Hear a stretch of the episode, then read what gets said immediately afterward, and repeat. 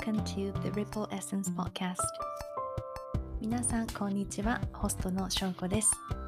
えー、今日もポッドキャストに遊びに来てくださってありがとうございます。皆さんいかがお過ごしでしょうか、えー、今日はですね手放すということについて私が最近思うことについてお話ししたいと思っています。手放すっていうことを、あのー、よく聞きませんか？何かこう自分のね、えー、本来の、まあ、持っているものではない本来に自分が必要としていないことを手放しましょうとかあの自分のね今のそしてこれからの将来に、うん、役に立たないものを手放しましょうとかそれはものだけではなくって、まあ、考え方とか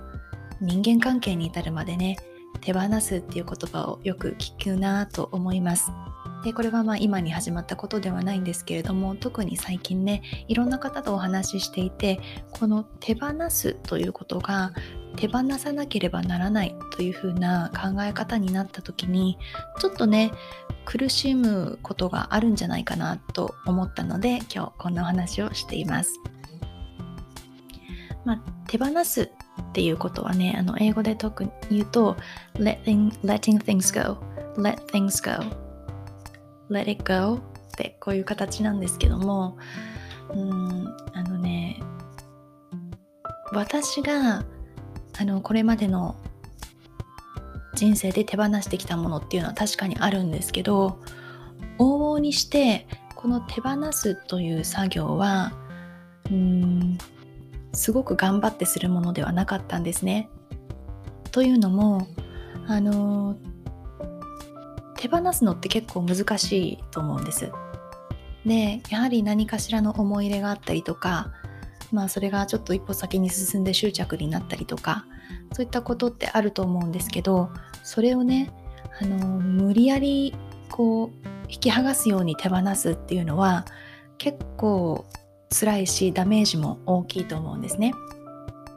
で私のこれは経験に限った話なんですけれどもこの手放す手放しというものが起こるタイミングそしてその起こり方っていうのは割とねあの自分の不可抗力みたいな形であの起こることが多かったです。でどういうことかというと、まあ、もちろんねあの結構これはダメージが大きいんだけれども何かしらこうもうその持っていたものを手放さないと先に進めない状況に追いやられた状態ですね。というのかもしくは、えー、手放したことも気づかないぐらいの軽いもの軽いというのはその手放したものの重要性が軽かったわけではなくって、うん、手放すという行為が自然に起こったものということですねだからあのー、あ背負っていた荷物が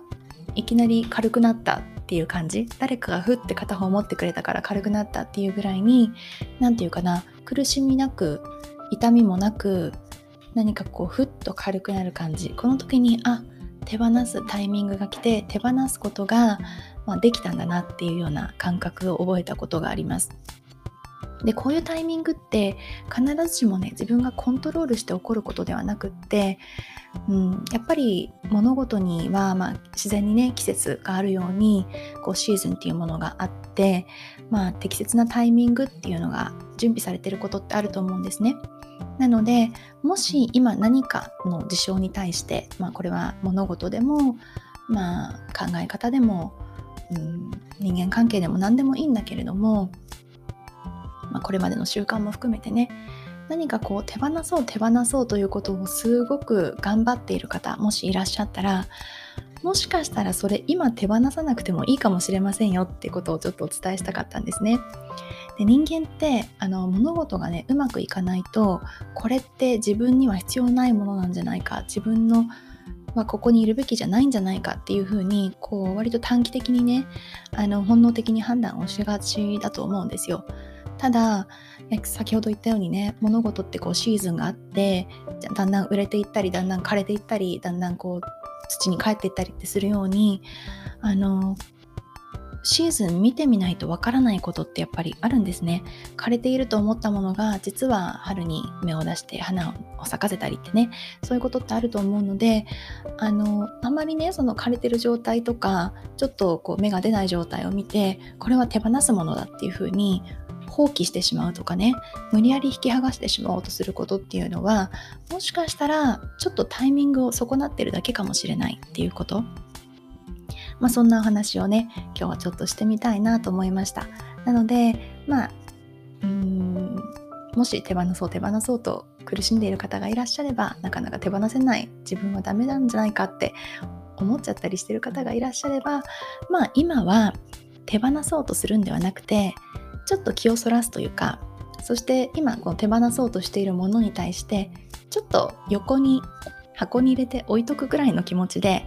あの保留にしてあげたらいいんじゃないかなと思います。そしてもしそれがね本来必要なく手放せるものであれば自然とその存在を忘れていくかもしれないしもしくはねあの季節が変わった時にあこんな宝がここにあったっていうことでまた再会することがあるかもしれないのであまりねあの肩の肘肩肩の力を入れて手放そうとしなくても必ずこう例えばねかさぶたがポロッと剥がれていくような感じ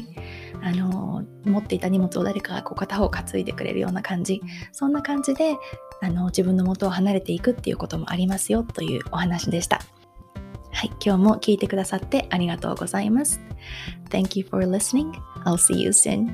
翔子でした。